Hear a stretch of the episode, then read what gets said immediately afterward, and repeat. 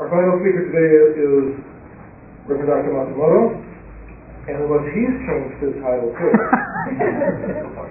it's the Holy Other of Jacques Derrida, through the lens of other power in Shin Buddhism and vice versa.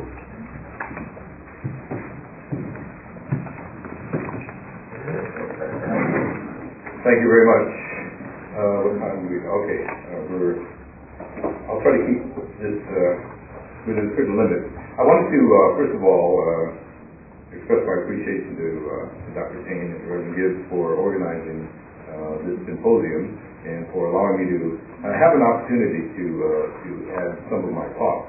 I want to begin as have some of our Shin Buddhist participants with a series of caveats. Uh, one is that I am also a rank amateur when it comes to um, philosophy or religious philosophy, although much more so, much more an amateur than Reverend Gibbs or Dr. Vermont claim to be. And perhaps, uh, I'm not sure why we, Shin Buddhists always begin with caveats. I think because uh, we believe that Shin Buddhism is the uh, religion of the humble people. Uh, perhaps uh, sometimes the falsely humble, I'm not really sure. But uh, so I'll begin with, with that statement. However, um, I, I do stand here with a certain amount of fear and trembling as I stand before, especially Professor Shankman, who is a, an authority in Levinas and knows a lot more about Derrida. As he mentioned, Derrida was a, a student of Levinas uh, than I ever will. But I just wanted to add a few of my thoughts or give you some, uh, um, share with you some of my own personal uh, explorations uh, concerning uh, Jacques Derrida. Um, not as an expert, but someone who has come upon him and has been fascinated uh, by not only his thought, but his uh, deep uh, religious sense. Uh, the, the aspect of Derrida that really fascinates me is, is um, uh, some of the work that he did later in his life. Of course, um, as, I'll, as I'll talk about in just a little while, uh, since about the late 60s on, Derrida was really, really sexy in North America. You know, this whole idea of post-structuralism and deconstruction is something that a lot of people just gravitated to because of its sort of radical nature. Uh, and uh, indeed, um, my initial uh, interest in Derrida came from that sort of perspective or attitude. But what really resonates with me is the sense of this, this later Derrida. Derrida certainly in his later years, but uh, perhaps uh, um, uh, Derrida in a return to his um, um, maybe as we want to call his authentic self or his true engagement with, with his religious self as well. Anyway, so um, I wanted to just talk a little bit about that today. I'll be skipping around and not necessarily following the outline I've given you. Uh, when someone uh, asked me why I had chosen this topic early on, the holy other of Derrida through the lens of other power and Shin Buddhism, uh, I replied somewhat flippantly, well, no one really understands Derrida, no one understands other power, so it's, it's kind of a good fit. uh, if someone were to ask me the same thing today, after months and months of sort of obsessing over this and really trying to get them, uh, try to figure out is all about, I would probably have the same answer. However, I would be saying it with dead seriousness. Uh, anyway, let me just uh, give you a little bit, sort of an, uh, an amateur's uh, view, uh, perspective on Derrida We don't have a lot of time, so I'm not going to talk a lot about some of his early writings, although they're very important, of course, very well known. Uh, but I really want to spend more time talking about his later, later writings, in particular when he talks about the Holy Other. However, um, many of you know about Jacques Derrida. He was born in 1930 in Algiers as a member of a Jewish family. Uh, at the time, he and other um, uh, people of uh, Jewish religion were the victims of anti-Semitism uh, in a colonial regime during uh, that was uh, um, suffering under Nazi or German occupation.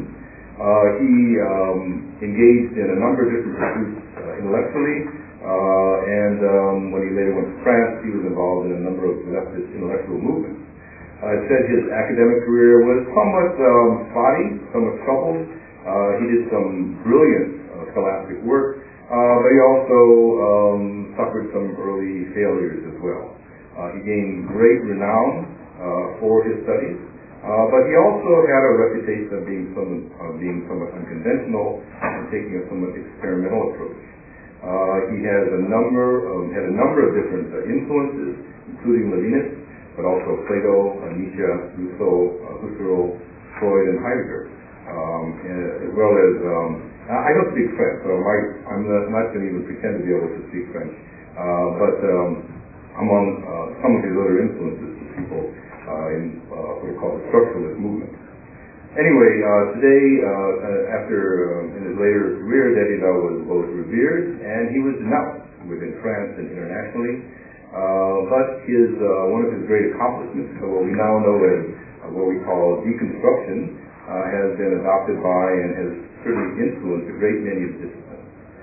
not only linguistic philosophy, but also mathematics, psychology, architecture, literature, religion, and there's even a Woody Allen movie entitled Deconstructing Harry. so uh, his influence is, is quite profound.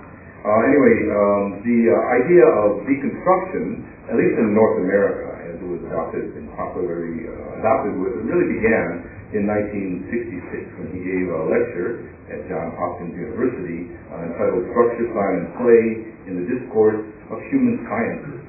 Um, it's it's, a little complex, and I don't think we have enough time to talk about it. But basically, what his, his, his the, the immediate uh, focus of his talk was on, on speech and writing. And his um, perspective was that, uh, for especially those of us in, in the, the Western tradition, that speech was preferred over writing. Speech was viewed as something that much was much more immediate, that is uh, much more, much closer to the physical presence uh, of an indi- individual conveying ideas, whereas writing was viewed as somewhat uh, as a help and a hindrance, something that was a, copy of speech and didn't have the immediacy of speech. Anyway, that's sort of the uh, initial, um, uh, uh, one of the initial focuses of his, his, his concern. Uh, what he developed in terms of his approach was that he, he stated, among other things, uh, that Western thought, he said, was uh, based upon the concept of logocentrism, this idea of logos, uh, the notion of uh, truth, uh, the original voice or an absolute cause, uh, which uh, we call, we use various uh, words to describe this notion of logos.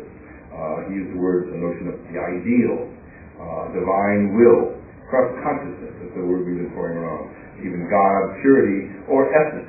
and the notion was that this logos forms the center of our thought, and that um, in as, as it does, it creates a number of different problems. Uh, and um, uh, chief among them is the problem of that logos is based upon uh, our uh, creation of a binary opposition, that is, uh, uh, pairs of opposites, such as speech and writing, or purity and defilement, male or female, white or black. And that in these polarities, these, these binary opposites, one of them is chosen, one of them is selected as being central. Uh, for instance, speech or purity or white. Uh, and that, that, that uh, pole is selected as central and is given priority. It's, it's, in a sense, it's privileged. It's viewed as being perhaps more authentic, more real. Whereas the other, the other side of it is, is marginalized. and um, um, that this, the other side is viewed as as being uh, being uh, defiled, less, less, less authentic. And so logocentrism is based upon this sort of um, um, fixing of binary opposition. And so Derrida, uh, his strategy was something called he called um, deconstruction, uh, which was a strategy in which he would bring uh, which brings attention to this hierarchy that's created. Uh, first of all, bringing attention to this term, the central term, Uh, purity, uh, speech, uh, male, uh, white, that type of thing, uh, as well as the, the fixed hierarchy that it rules over. And then the strategy is then to, to deconstruct this hierarchy, to overturn the binary opposition, and to lead to what he calls a free play of opposites. all of this is, is very complex, and, and I wish we had more time to talk about this. Uh, but maybe just to bring this back to um, uh, the context of language once again, we can get a better idea of what um, perhaps he was trying to do at this early stage of, of uh, his writing. He said that language, which is, includes here both speech and writing, uh, always involves uh, delay. It involves a deferral of meaning. There's a certain ambiguity or distance, a confusion that's inherent in language. Uh, for instance, when we think of words, uh, we think of a word like the word dog. And we think of the word dog, um, and when it's spoken or when it's written, it refers to uh, um, a certain uh, idea, a certain concept, a certain meaning. Okay? Um, and and we, we have this idea, this, this, this somehow this connection that, that, that the sign, which is dog, uh, tells us something about the meaning of the signifier uh, which is the meaning of God. But Derrida looks at this, he deconstructs uh, this um, uh, perspective uh, on language. He sees, first of all, that the word dog, the sound dog, uh, it really it has no particular meaning in and of itself. And the only thing that uh, is significant about it is that it's not the same as hawk, or it's not the same as log, it's not the same as dig, it's not the same as dag, it's not the same as dot, it's not the same as whatever thought. Uh, that there's the, the, differences that occur in the sound, um, uh, that the, sound itself is no significant other than in its difference from other sounds.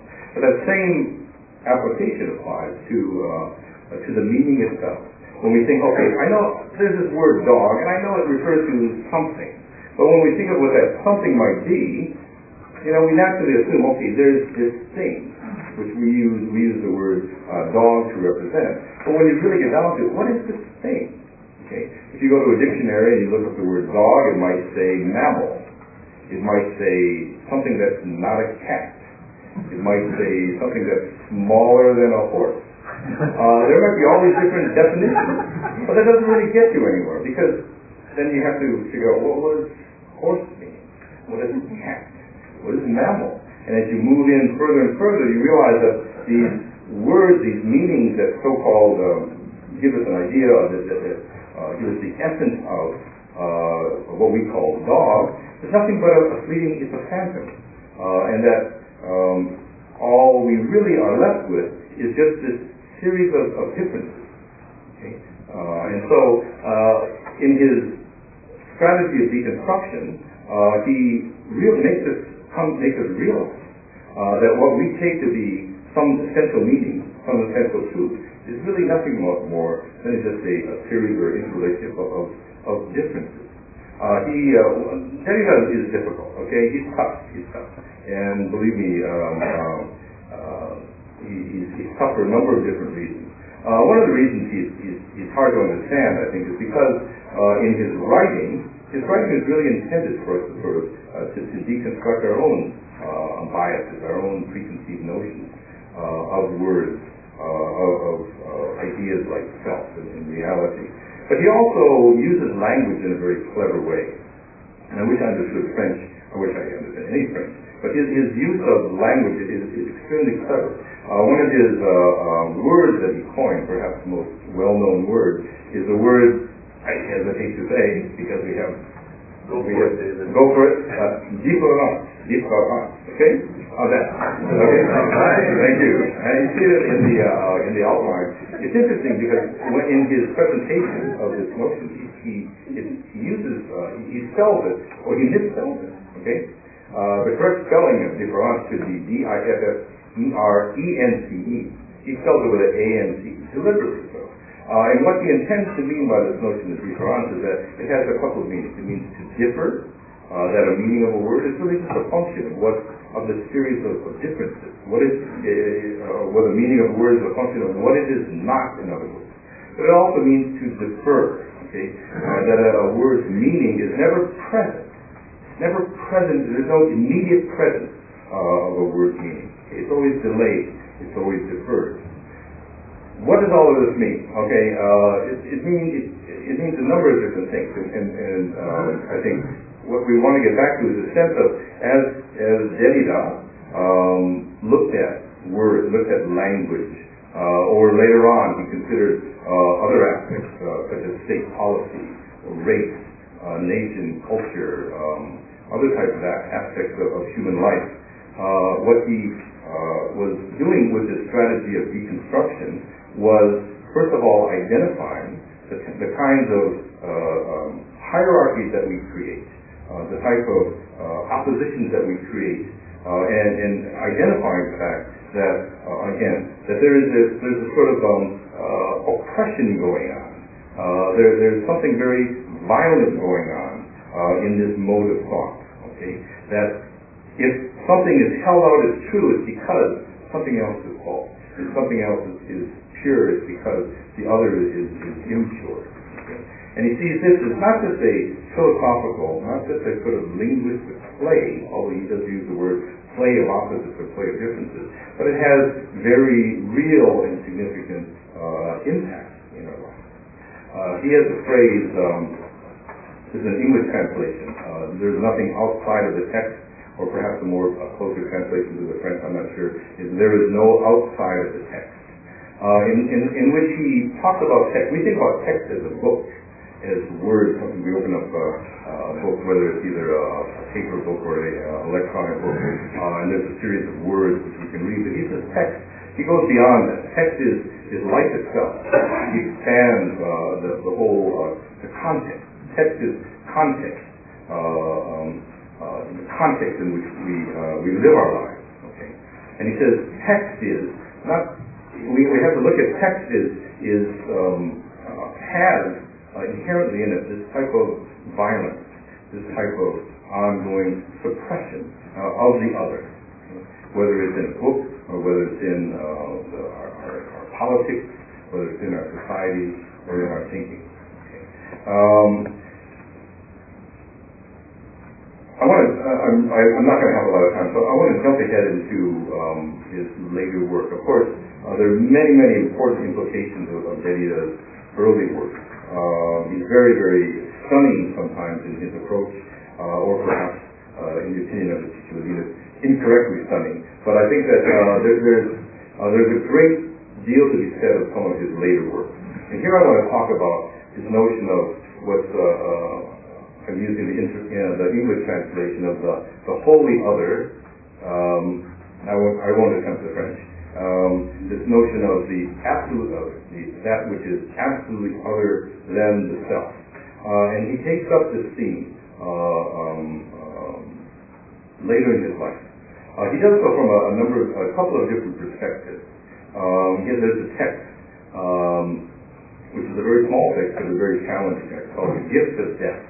Uh, and in this book, "The Gift of Death," uh, Derrida, first of all, uh, takes up the issue of the other in terms of ethics. Okay, we've been talking about ethics. In terms of talked about in terms of our responsibility.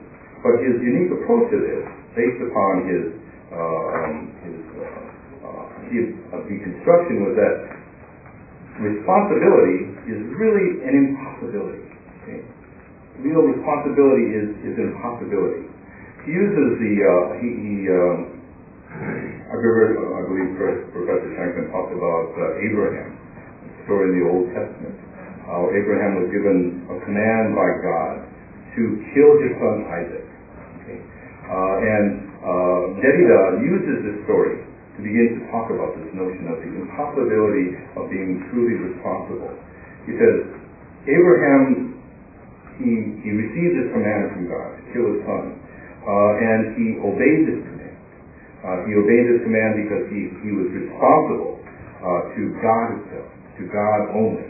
But by doing so, uh, Abraham was acting in violation of sort of general ethical principles. Okay? We should not kill.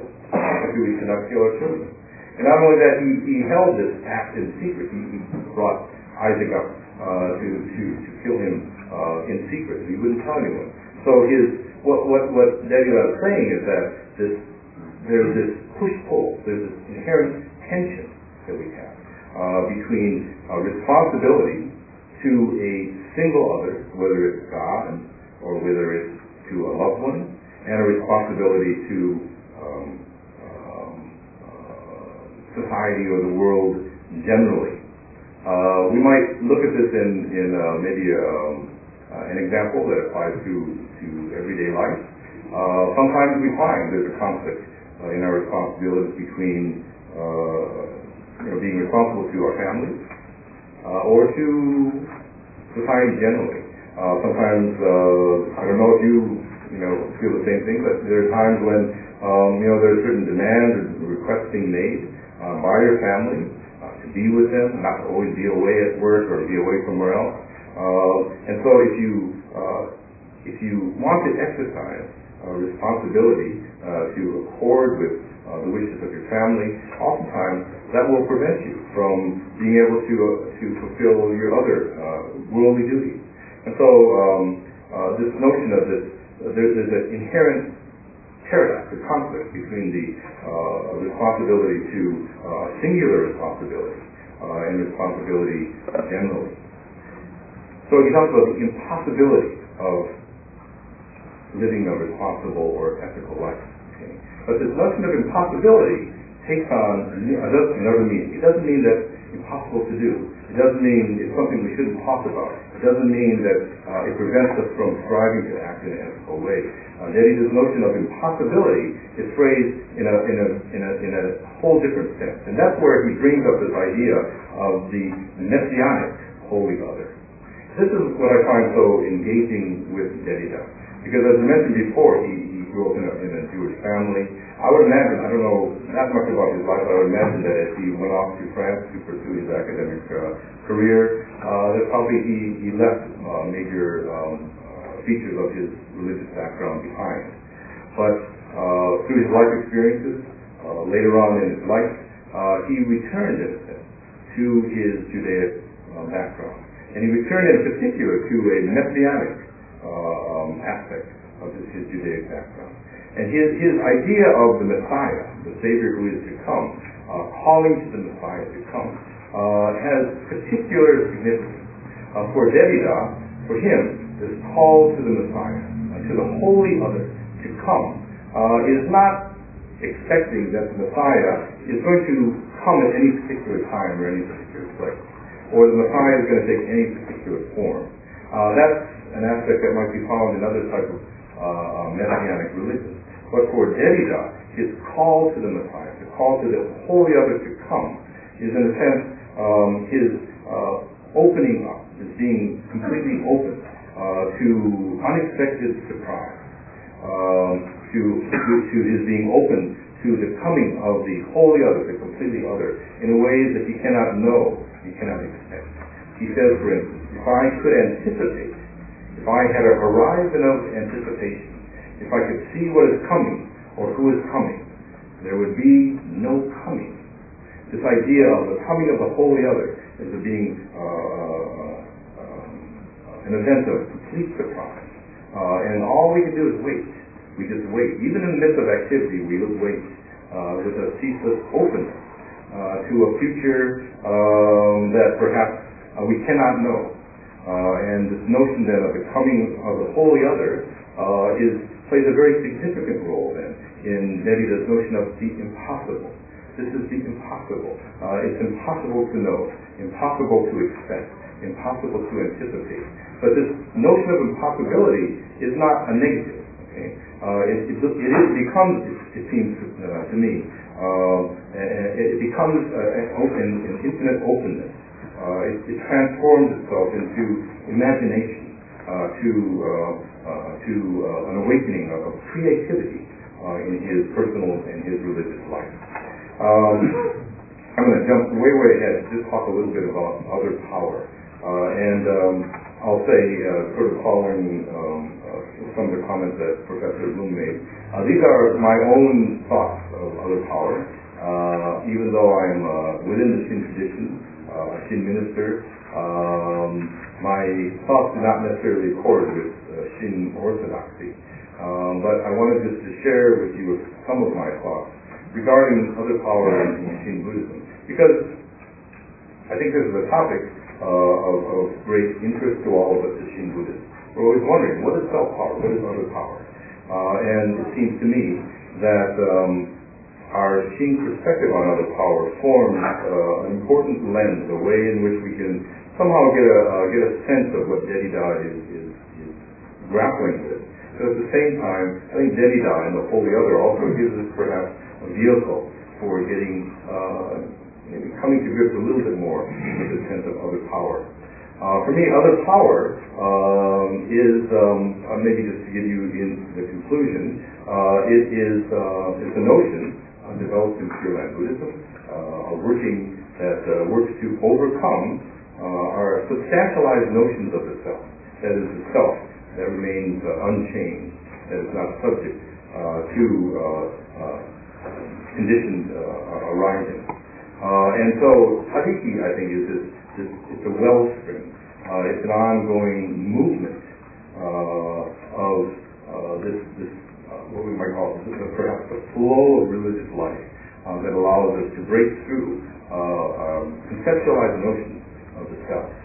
Uh, says, other power, on one hand, the other power is none other than the power of the Tathagata's primal vow. Okay, other power is none other than the power of the Tathagata's vow. Uh, in this um, passage, which uh, comes from the chapter on practice in his Kyogyoshinsho, uh, Shinran then goes on to uh, offer an explanation. He cites T'an-luan, uh, the great Pure Land Buddhist master of China, who is said to have synthesized, integrated uh, the Madhyamika teachings with, uh, with uh, the Yogacara teachings uh, in formulating a philosophical foundation for Pure Land Buddhism. He, he cites T'an-luan, who talks about this notion of um, bodhisattva practices. That the bodhisattva, particularly here the bodhisattva dharmakara, uh, acts in ways uh, to perfect the practices, which brings about, he says, the two sets. Others benefiting, which he calls tari, other here being the capital, uh, capital O, and benefiting others. Here others being with a small case O, rita. Uh, and this notion of tari and rita, of others benefiting, benefiting others, uh, form, uh, according to Takahisa Sensei, sort of the multi-layered content of the activity of tariki. Now, for many of us, when we think about the concept of the, the notion of tariki, many things come to mind. Of course, we have the English translation, other power.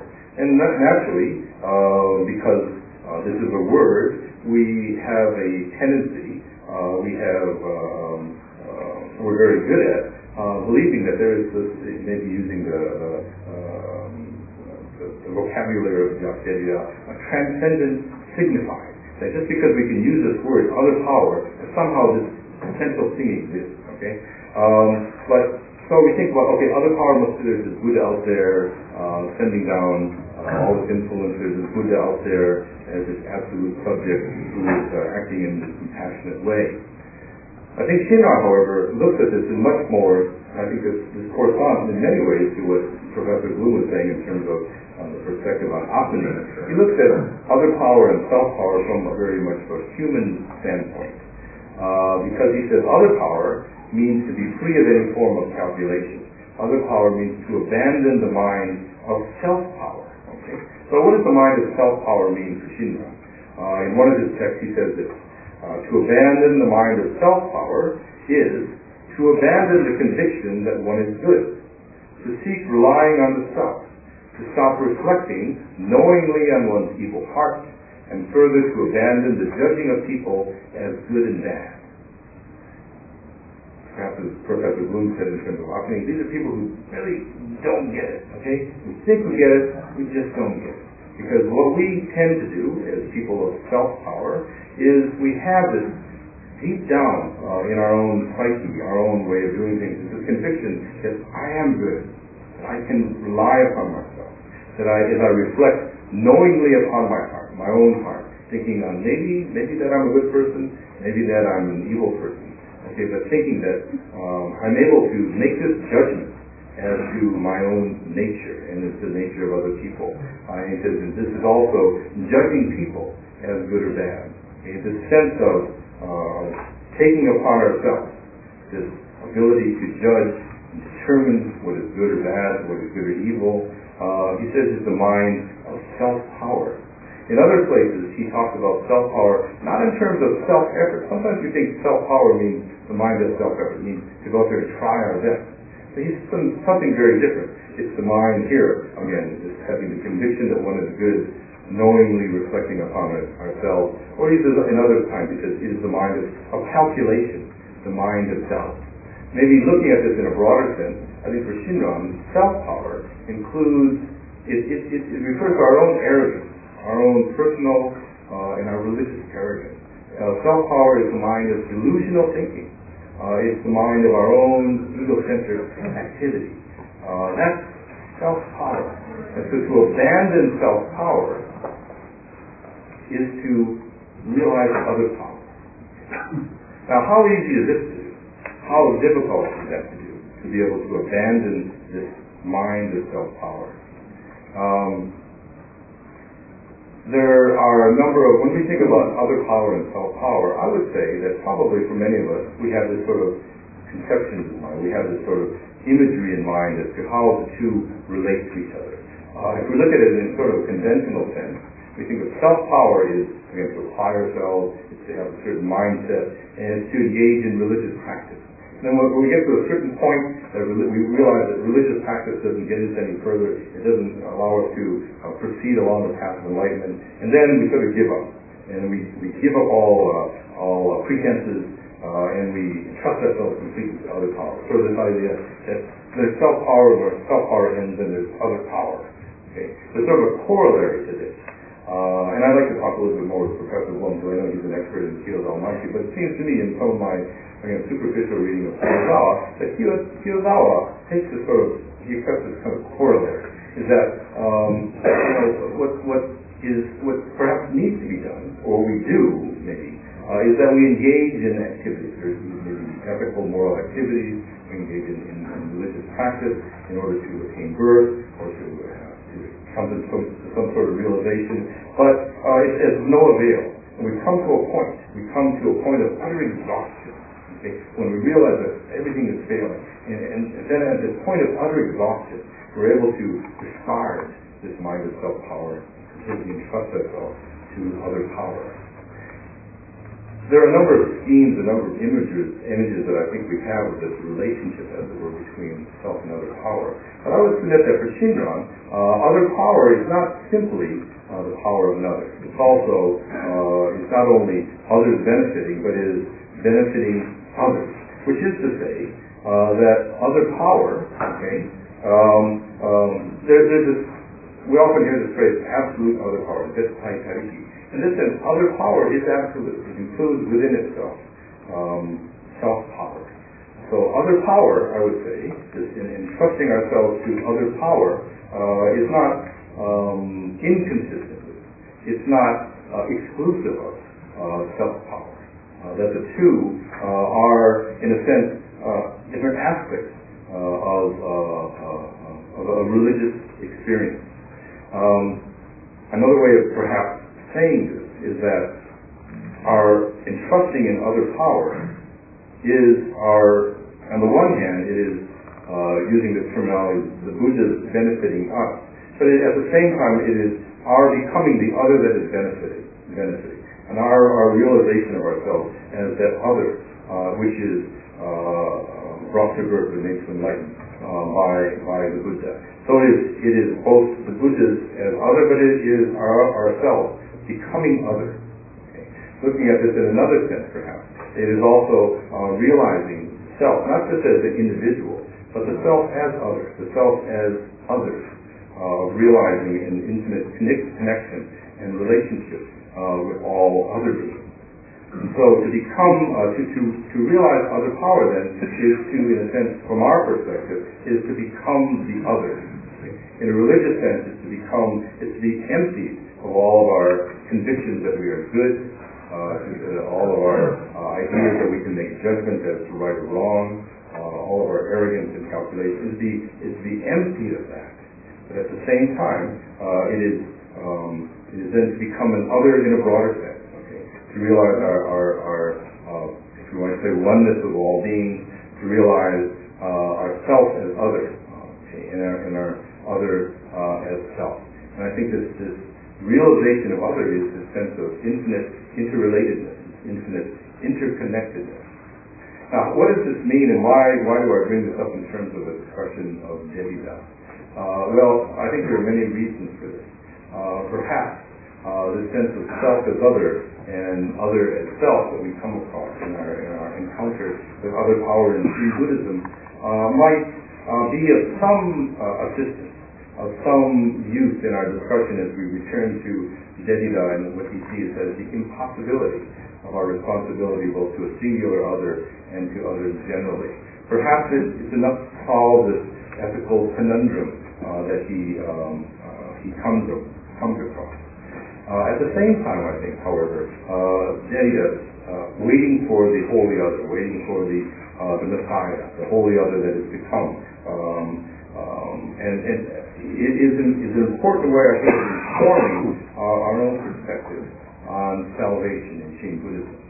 Because if we think about things in a purely sort of simplistic or literal sense, um, our idea of, of, of salvation involves uh, awakening to uh, encountering, uh, uh, entrusting in the Buddha's vow, uh, awakening this mind of pure faith while we're alive, and then having the absolute assurance that we were born in the pure land after we die. There's a sort of linear sense, a temporal flow to that, that type of thinking of, of salvation. But what if, if we are to learn from uh, this notion of, of uh, his waiting for, uh, his calling to the Messiah, his calling to the holy other, uh, which will never come. Or maybe it will. We don't know. Maybe it will in a way that we just have no way of knowing. Maybe this will help us help to inform our own understanding and appreciation of salvation in Shin Buddhism. Perhaps salvation is this ongoing process, a process of transformation, a process of transcendence, which is never ending and ongoing uh, way in which we constantly become the other, constantly uh, um, find our lives opened up to an infinite and unknowable otherness. Uh, I think perhaps uh, in this way uh, we are able to become completely emptied uh, of all of our substantialized notions of ourself, of good, of our ability, and we can entrust ourselves to an unknown future, a long for oneness which in the minds of Derrida will never come. Uh, I just wanted to conclude by, by relating to you, if I might, just a, a short anecdote uh, that came to, comes to mind uh, constantly to me when I read uh, Derrida and his later work. Uh, some many, many years ago, back in 1995, uh, when I first came to IBS, we hosted a symposium. Um, and uh, a number of different uh, theologians came um, from Harvard and elsewhere. Uh, Dennis Yosa Tachimikawa, uh, Musashi Tachikawa, uh, John Yokota came as well. Uh, and there, there was a tremendous gathering of discussion uh, of uh, sort of the establishing of a, of a contemporary Shin Buddhist theology. Um, but what I remember most about that is we invited uh, a great Buddhist scholar by the name of Masatomi, uh, Nagatomi. And if you remember, Nagatomi is a great scholar of Indian Buddhism, Harvard University. He came uh, to be a respondent. Uh, and uh, as part of our uh, activities uh, during the weekend, uh, we had a service at the old IBS on Addison Street. Uh, and there um, we set up a small Naiji uh, in our own way. And as the uh, the central object of reverence, we have a statue of Amida Buddha that we, we received from the Bakersfield uh, Buddhist temple. Uh, and I remember we had a service there, um, and we said, okay, after the service, we're going to break up and everyone's going to come down, we're going to have a reception. Um, but as I was trying to close things up, I realized that one person remained uh, in the Honzo, our makeshift Honzo, and that was Nagatomi Sensei. Uh, he stood before the altar, uh, stood before the statue of Amida Buddha. Uh, and there were tears in his eyes, tears running down his cheeks.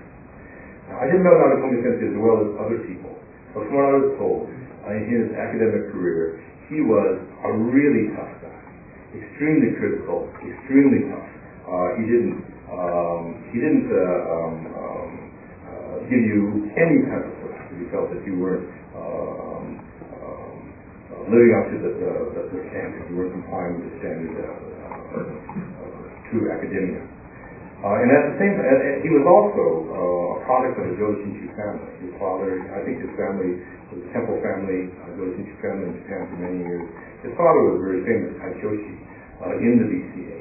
Uh, but as perhaps um, maybe it was a, a, a reflection of the time, uh, when Professor Nagatomi uh, um, pursued his academic career, in many ways, from what I heard, he became exceptionally critical of Jodo Shinshu.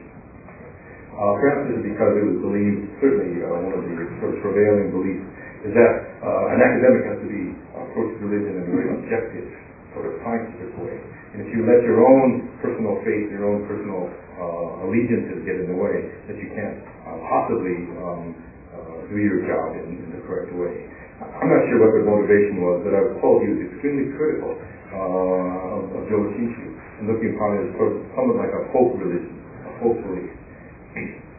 But Nagasaki Sensei, later in his life, he, um, um, of course, he pursued his, his academic career, he did so with a tremendous amount uh, of confidence and brilliance. Um, uh, but as I, as I recall, he also, um, at, um, years before, a couple years before his death, he had an auto accident. He was a victim of an auto accident in Korea, I believe. He almost died. Uh, his wife was hanging in the balance. Uh, and um, I'm not sure what through his mind at the time, but it was a couple years after that he came to the Ivy Symposium.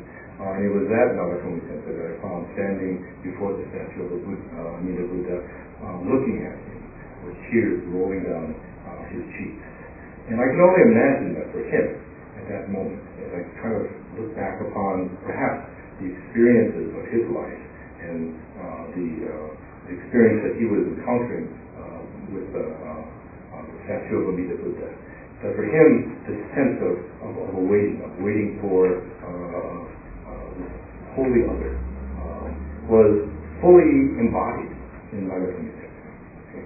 And I, just feeling his presence, feeling uh, his, his tears, and, and just getting a sense of his deep, deep, reverence, uh, this faith, uh, and love that he had uh, for Amida Buddha.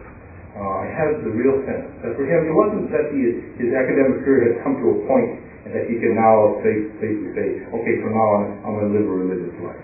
It wasn't that he came to a point of that his academic career came up to a wall, that he was no longer able to, uh, that he felt that the limitations of his academic life. That's not what I felt. What I felt, now looking at it in retrospect, that he has come to this notion, this, this point of being of absolute openness, this absolute openness to this holy other, this complete other of Amida Buddha, of other power, of what it is, perhaps, he didn't even know. What it is, he could not say and when it would become, uh, when it would come to him, he had no idea. But for him, it was this, this, openness uh, was transformative, was was carrying him and supporting him in, in a way that was um, was uh, maybe known only uh, only to the heart and the mind of Nagasaki Sensei. So I, I think of Derrida, his return to uh, the Messianic Judaism of his youth.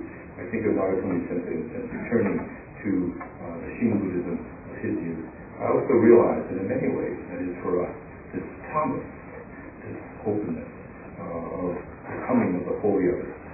Uh, uh, when it might come, we don't know. How and where, we have no idea. Uh, but uh, it is becomes then for us, I think, and I think Derrida's deconstruction becomes. It enters into uh, the world of faith, the world of ethics, the world of the ocean of thought. Thank you very much. Um, and um, I appreciate you letting me ramble.